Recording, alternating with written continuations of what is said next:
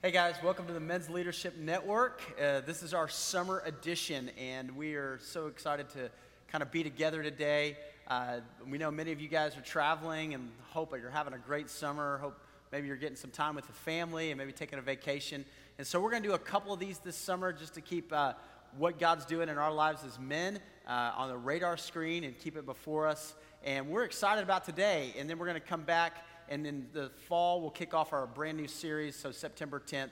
And so today we've got this great opportunity. This is Thomas Hunter, and Thomas is usually the host of the Men's Leadership Network. That's right. It seems like we've stepped up the caliber of the guest here over the summer. We right? brought you in, brought you in from host to right. sitting at the That's right. table. Yep. So Yep. Yep. Uh, big promotion. I know, and I'm excited you're here. I mean. I really am. This is great, and uh, we're talking about financial pressures and then financial freedom. And I don't sure. know about all the other guys, but I know for me personally, the summer sometimes really stretches us. That's right. Uh, financially, it's hard because we've just come out of tax season. Mm-hmm. Uh, we've just moving into the summer. We're spending a lot more money. We're traveling. Vacations, Eh, travel. That's right. Exactly, and especially having three kids, Yep. it seems like there's Yep. always something I'm paying for. You're doing something. Yeah, yeah, yeah. And it used to be like, here, Dad, you know, five dollars, and now it's twenty bucks. You know, it's like what? So uh, I just, I'm really glad that we're talking about this today Yeah, because I think it's going to be helpful, and uh, I hope, guys, that this is really helpful for you. It's going to be helpful for me. Um, but Thomas, tell us a little bit about you. Yeah. So, um, yeah, my wife Jess, Jessica and I have been married for 10 years in September. Uh, we're both, I guess you could say she's a local Nashvilleian Brentwood resident. I've lived in Brentwood my entire life. Uh, we met at Tennessee for, uh, for school. We actually met in Costa Rica on kind of a mission trip, alternative spring break, uh, and then came back to the area and uh, have just been thrilled to be back in such a vibrant community. Uh, we found Rolling Hills about that same time 10 years ago. Have loved uh, walking that journey with you and being involved in a lot of di- different things with church. Uh, we have three boys. We have Trip, who is our oldest. He'll be four in October. And then twins, Jack and Crew, uh, who'll be two in August. So we're right there with you with all the madness of the summer. So um, thrilled to be doing this. Uh, From, a, from a work per, uh, standpoint, I got into financial planning 11 years ago, right out of college. Uh, in college, I studied supply chain management and then double majored, majored with a finance degree.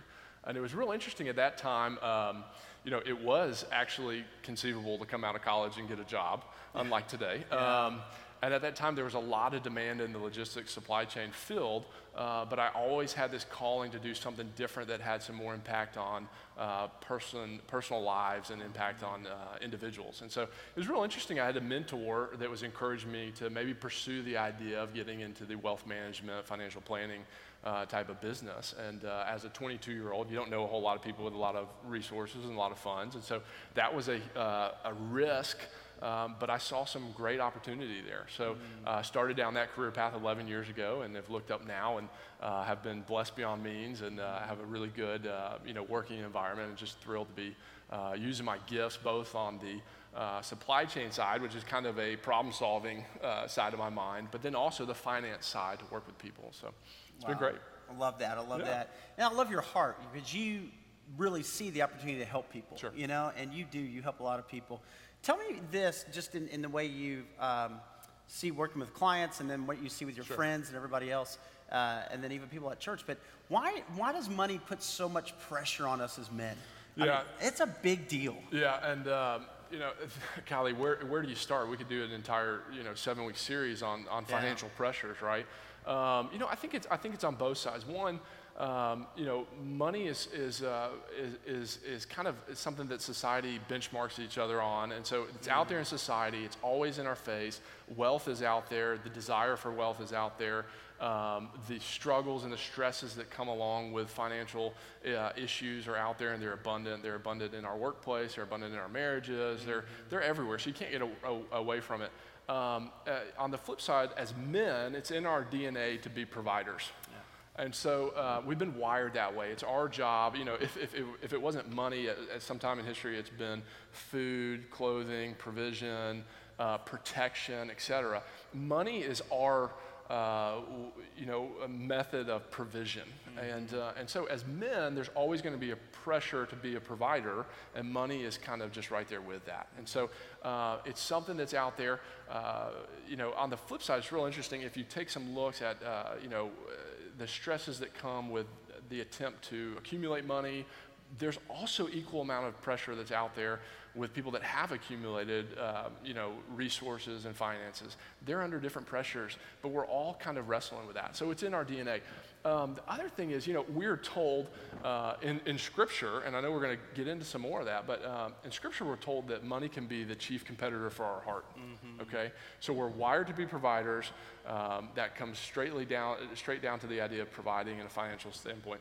But also, we're told that as uh, sinful men mm-hmm. um, that we're going to have competition for the areas of our heart and what is on our throne and the throne of our heart. And a lot of times in our society, the pressure is money. Mm-hmm. Um, and, and, and, you know, I was talking with some coworkers um, just about this topic and just brainstorming, and it was, and it was really rich. And, uh, you know, stories about when I grew up we lived in a 15,000 square foot home. Or when I grew up as a 1,200, no, uh, 1,500 like, uh, wow. square foot home. When I grew up as a 1,200 square foot home. And, and when now you drive around Williamson County, Davidson County, affluent parts of town, and uh, the homes are larger, mm-hmm. the cars are more expensive, education costs more. Uh, you were teasing about giving the girls a couple bucks to go to the movie or mm-hmm. you know mm-hmm. get a treat. Now it's twenty dollars. Yeah. So everything is kind of ramped up. So the pressure is there. It's in our face. Uh, and so, as men, it's just important that we start to educate ourselves on what is healthy mm-hmm. uh, around financial uh, pressures. And then, you know, it's a second part. It's education, developing, you know, some, some core understandings about financial pressures and what, what's healthy. But then the second side is what are some tangible things we can be doing? Yeah. So yeah. I know we'll get into some of that. Well, I, tell me, because uh, this is such a big deal. And I, I, don't know about everybody else, but this is one of those pressure points in our marriage, you mm-hmm. know, and, and I love my wife. She's amazing. Uh, but when we got married, you know, I'm a saver, right? right. And, and she's a spender. Right. And not in a bad way, you know, right. but when she gets a raise, she's like, shoes, you know? Yeah. and I'm like, no, let's put it away for retirement or something. And so we had to really work on that. How have you seen yeah. the, this money pressure impact marriages? Yeah, so um, you know the, statistics are out there saying that money is either number one or number two root causes of all marital disputes. Mm. Okay, wow. um, somewhere around 35, 40 percent of marital disputes focus on finances, and so it's out there. Yeah. And uh, and and again, I think. Um, certainly causes stress, but a lot of that comes from a lack of communication. Mm-hmm. And so what I've what I've seen in working with clients is exactly that. I love it's one of my favorite parts of my job is if you can get a husband and a wife in a meeting together. Mm-hmm. And if you're just meeting them for the first time, or even if you've known them for 10, 15 years, and you can ask that question Are you a spender or are you a saver? And they've never talked about it. Mm. And they're re- they know kind of the DNA of the, the other individual, but they've never really verbalized it. Wow. And so the idea of just educating ourselves on how does your spouse communicate around financial issues, how is that like how you may view things, and how is that very different? And what you learn is that you're taking two people that, uh, for the most part, aren't educated on how they, uh, they think themselves about financial issues. Mm-hmm. They have no idea about how their spouse has been brought up in that area. And you're attempting to merge that household, and, you're, and there's going to be friction. Mm-hmm. There's bound to be friction. Mm-hmm. Even if both are right, uh, there's bound to be friction. So, um, financial pressure is obviously in marriage. The other thing that I would say, and it's just kind of interesting, is, uh, and this is back to you know, what does society say about money? And then, you know, what does Scripture say about money? And so society's out there and it says, think, think about what we've done. We've largely, and none of this is bad. None of this is bad, it's just what it is. We've largely transitioned from a society where there was a provider in the home, mm-hmm. there was a caretaker in the home. We've transitioned to now a society where many families are dual income families. Mm-hmm. And many, uh, you know, people, at least in our community, are educated on a college level men go out and pursue a job. They marry someone who is equally educated, who wants a career. They pursue a career together. Now all of a sudden they have dual income. Think of this transition. Now they have a child. So they've been living off of two incomes, and now they have a child. They have debt obligations based on two incomes, and they have a life event or a change. And now they're having to have a hard decision. What wow. if the spouse wants to stay home? Can she? So we, we, we already, by the age of 25, by the age of 30, by the age of 35, are putting us in some interesting situations that have an impact on all of our family dynamics mm-hmm. and our mm. decisions from there on out. So, um, you know, if, if, if, you're in a marriage where you feel like your spouse, your, you know, your wife is, is, isn't contributing, that's, that's added pressure you know, on a, on a husband. Uh, if you're in a marriage where both you and your spouse are contributing and, your, and your wife has a, just a burning desire to do something different, maybe it's a nonprofit, maybe it's be at home with the kids, mm-hmm. there's financial pressure. So the communication is very, very important. But That's before huge. we know it, we think we're making easy decisions. Yeah. And they just have significant impacts on, uh, on the pressure in your marriage. Man, that's huge. Yeah. Now, is that living above our means, or is that just a product of society and kind of where we are. Things cost more, it takes dual income, or is that, you know, we get caught up in that rate, rat race too? Uh, it, it, Jeff, it's definitely both. Yeah. Um, you know, I think a lot of financial decisions come down to priorities. Yeah. Uh, and so if you haven't, uh, if you haven't taken the time to clearly di- define what is important to me, that's good. And then if, and then if you haven't taken the next step to say, how, how do I view money in light of what's important to me, mm-hmm. uh, then, then you're already, you know, you're already heading, I, I don't want to say down an irreversible path, but certainly a path that sometime you're going to have to address. Yeah. Uh, there's, like I said, uh, you know, Jessica worked up until uh, we had the twins. It was great. It's fantastic. That's a desire of hers. She will probably go back into the workplace at some point because that's a desire of hers. Um, you know, but so many times couples make decisions uh, and they're already obligated to some of those decisions, and they haven't given some thought around what are my real priorities. Mm-hmm. Uh, we talk about this all the time when we talk about being a good steward of your money. Yeah. We talk about the idea when we discuss mission trips and talking about giving, yeah. and, and I like to give more. I'd like to be more charitable. I like to take time off for mission trips, but I can't. and, uh, and a lot of times it's not a lack of desire, it's a lack of there are obligations in my life mm. that I feel like supersede some of those priorities. Wow. And, and, and we're all going to wrestle with those things. Mm-hmm. So it's, it's kind of where do you sacrifice and what's your priority?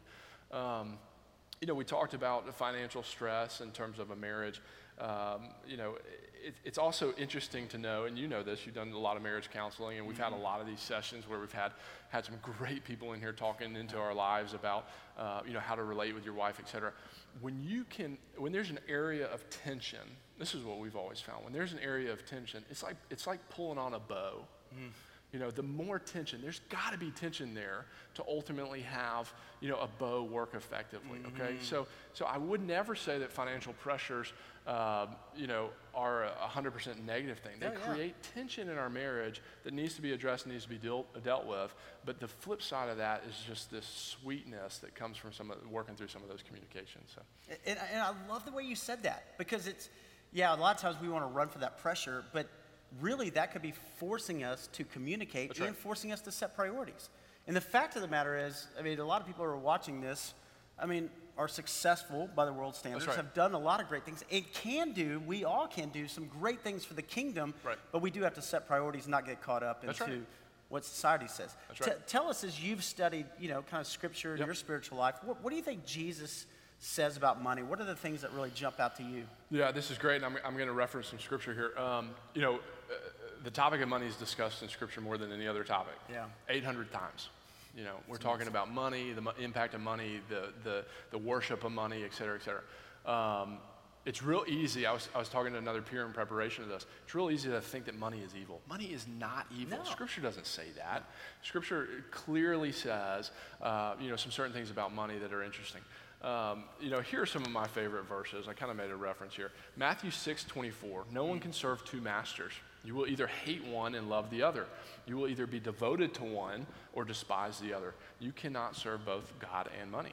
It's, it's, it's 100% true. Wow. You can substitute money for any other thing that you might idolize or worship, but that is a chief competitor for our hearts. So Scripture is mm-hmm. very clear about that. You read on a couple more verses, and we get the, the awesome Scripture that normally is quoted when we talk about do not worry and we talk about provision. But it's so sweet. I, lo- I love reading this. Matthew 6, 31 30 through 33.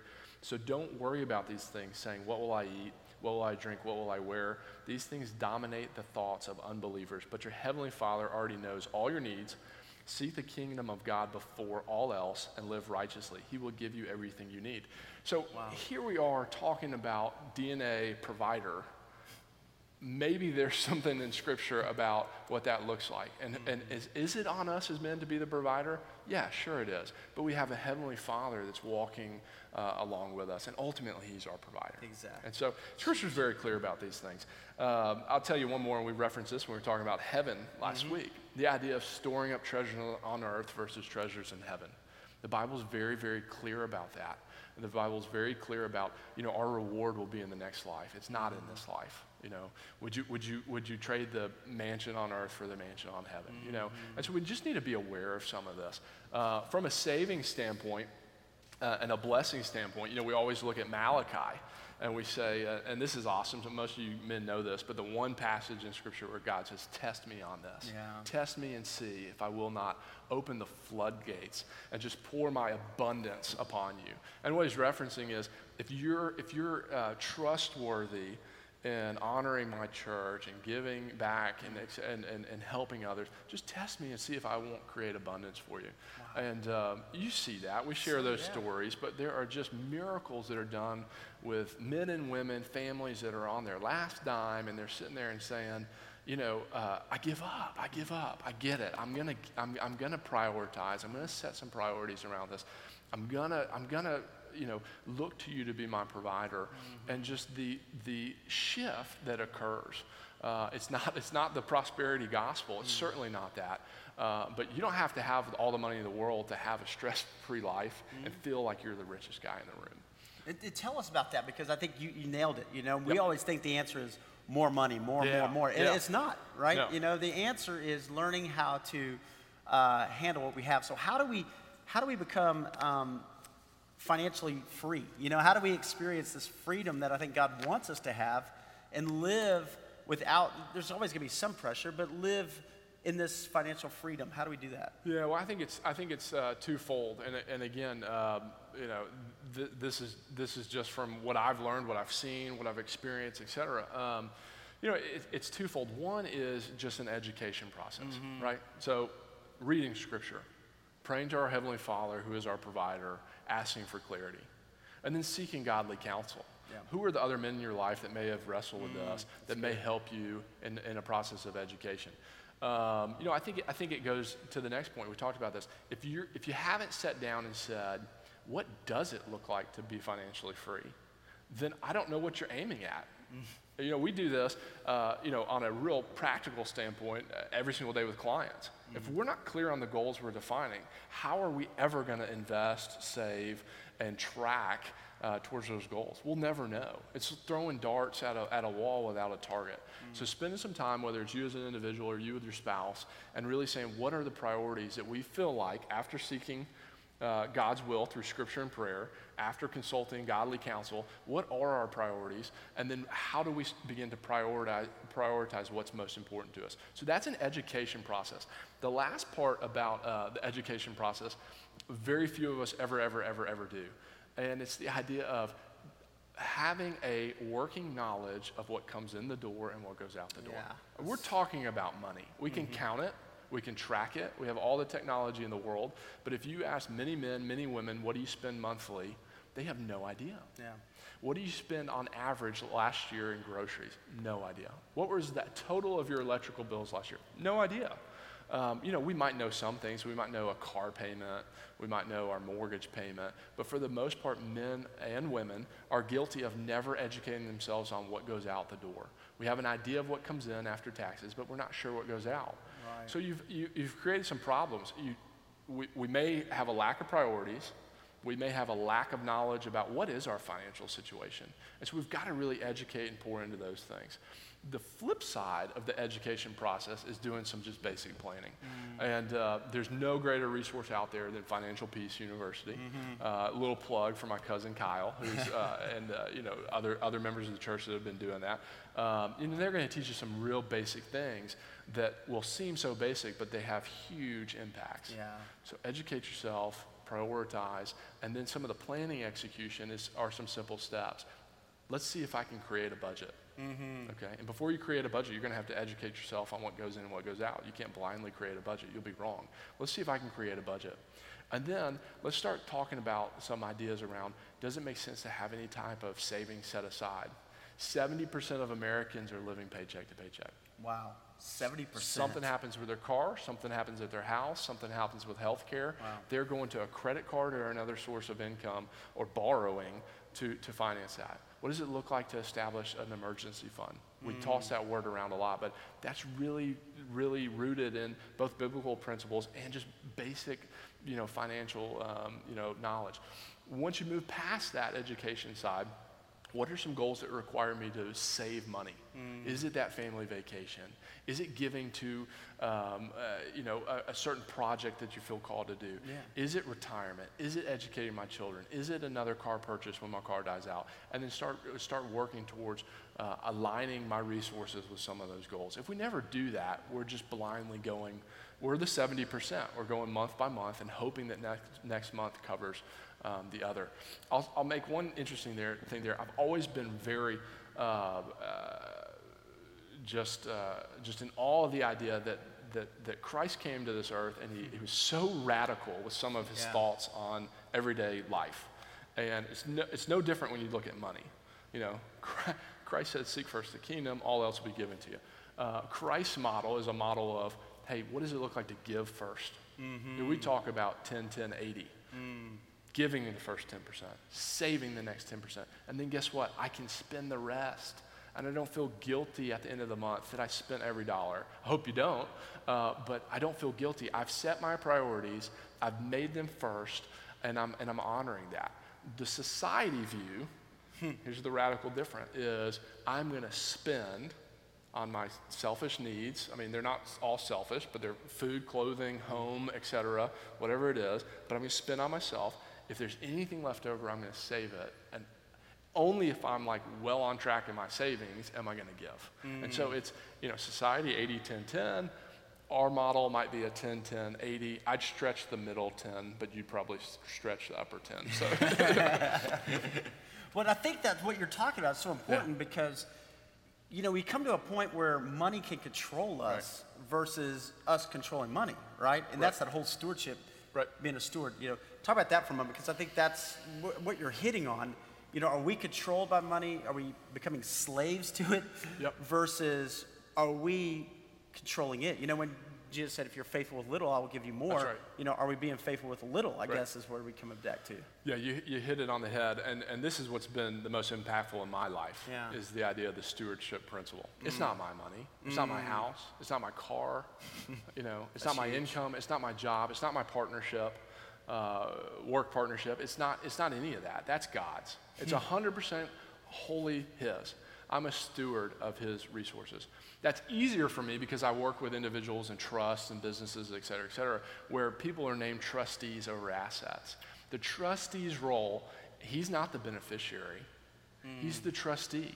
It's his job to be the steward of those resources for whatever the name beneficiary is. So that's common sense to me. I work with it every single day uh, to most people, that is the fundamental shift that we got to get people thinking about. It's not mine, it's God's. I'm a steward of His provision, okay?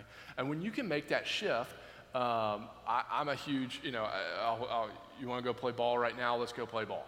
I'm a team sport type of guy. I'd rather do anything with someone else than by myself. Love to play golf, you know that. I hate to play golf by myself. It's a weird thing. Love to go to restaurants will not go have lunch by myself. You know, you can call me like insecure or something, but uh, in reality, I like a partner. And so in my finances, my heavenly father is my partner mm. you know and so that's how i try to view it and i think i think that's a radical shift for most people i do too i do too now, you work with a lot of high net worth uh, yeah. clients you know and uh, and a lot of people probably watching this and you know for all of us we get caught up in that mindset that man, our success is based on how much money we make, yeah, or right. we're always wanting more, we're always wanting more. Right. What have you learned from some of these high net worth clients yeah. that you work with? Yeah, let me let me share a couple thoughts here. Um, and, and, and, you're right, and it's it's it's interesting um, when you're talking to affluent people who have been blessed. Uh, you, it, it couldn't be more clear. There are mm. individuals that are slaves to money, mm. and they are consumed with it, and they will, they'll be the first to call when the market drops a fraction. Uh, they'll be the first to, you know, be concerned over any little activity, et cetera. Uh, and that's okay. That's okay. Some people are wired that way, but they're slaves to those resources, mm. and it's consuming them. Uh, the second thing is just such a sweetness and such a blessing. I'm so lucky to work with a lot of people that have been blessed and then in return view that as uh, the stewardship principle. They view wow. it as I've, I've been blessed with this. It doesn't mean that I go do the next biggest, greatest thing. Um, it means that I'm able to support uh, other, other ch- uh, churches, charities, mm-hmm. or people in need. So, so it's a polar opposite, but I, but I can very clearly tell you that um, the, the, the happier individual is the one that has some type of a connection with uh, something they feel heartfelt that their resources are supposed to be supporting. Wow. Uh, so it's really interesting. And then I'll share you this as we yeah. as we kind of wrap up. This was interesting. I found this this morning. This was from the Huffington Post. Okay, they wrote this in 2014, and this kind of speaks to you know that's what I see with working with high net worth clients. Mm-hmm. And we talked about this financial pressures, and the first thought is financial pressures are for people that don't have money. That's the common sense thought. That's absolutely 100% incorrect. Mm. And so this is, this is just their list. This is, you know, Huffington Post, so it's not a church publication. Here are seven things that you should know about the psychology of money. More money, less empathy. So studies have found that wow. the more money you have, the less empathetic you are. It's kind of interesting. Uh, number two, wealth can cloud moral judgment. UC Berkeley did a, uh, this study where it said uh, it monitored people at crosswalks based on the type of car they drove four times more likely, people have expensive cars, four times more likely not to stop at crosswalks for people crossing. Wow. Okay? So it's a moral judgment issue. Or uh, I'm more important. It's, yeah. it's exactly right. It Doesn't mean everyone's in that camp, but it's interesting how you know wealth moves us in some of those areas. Mm. Uh, wealth has been linked with addiction. That really is no surprise. Uh, money itself can be addicting. No surprise there. Uh, wealthy children may be more troubled. I thought this was inter- interesting. Wealthier children tend to be more distressed than lower income kids and are at a higher risk for anxiety, depression, substance ab- abuse, eating disorders, cheating, and, st- and stealing. Wow. And they come to reference the idea that there's more pressure on some of these children to live up to the levels of success that maybe their parents have had. Yeah. Okay, so just a couple more here that I think are interesting. We tend to perceive the wealthy as evil. Uh, and then the last one money can't buy happiness or love. And this is interesting. It says there's no direct correlation between income and happiness. After a certain level of income that can take care of basic needs, the relative strain, some say 50 to 75,000, um, from that time on, wealth makes hardly any difference at all to the well being and happiness of these individuals. And then instead, data has suggested that money itself doesn't lead to dissatisfaction. Instead, the ceaseless striving for wealth and possessions uh, is what leads to unhappiness. And a lot of times you've seen statistics that link that to the wealthy more so than even lower income. Wow. So it's this shift of, uh, you know, financial pressures are out there with all of us, and we just have to be aware of them, and we have to have eyes that view financial issues through Christ's eyes and through Scripture and through truth versus through what society is telling us every single day. Yeah.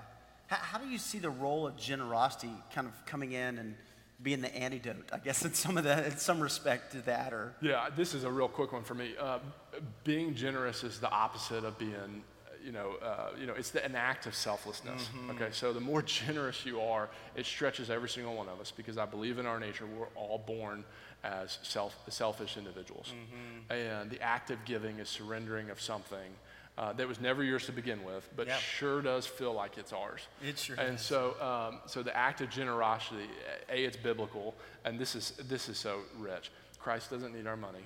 God doesn't need our money. Mm. The church doesn't need our money. Mm. It, you know, lives are going to be saved one way or another. It's it's it's interesting to me that, and what I've experienced is that it is more of a growing period of an individual's life when they commit to being generous than it ever is what, what are the you know, beneficiaries of, of those resources. Wow. So it's, it's, it's a direct reflection on what am I doing, how am I growing uh, in, in ways, you know, and how am I being generous. And a lot of time we say generous with our money. It's not always money, it's mm-hmm. time, mm-hmm. it's other resources.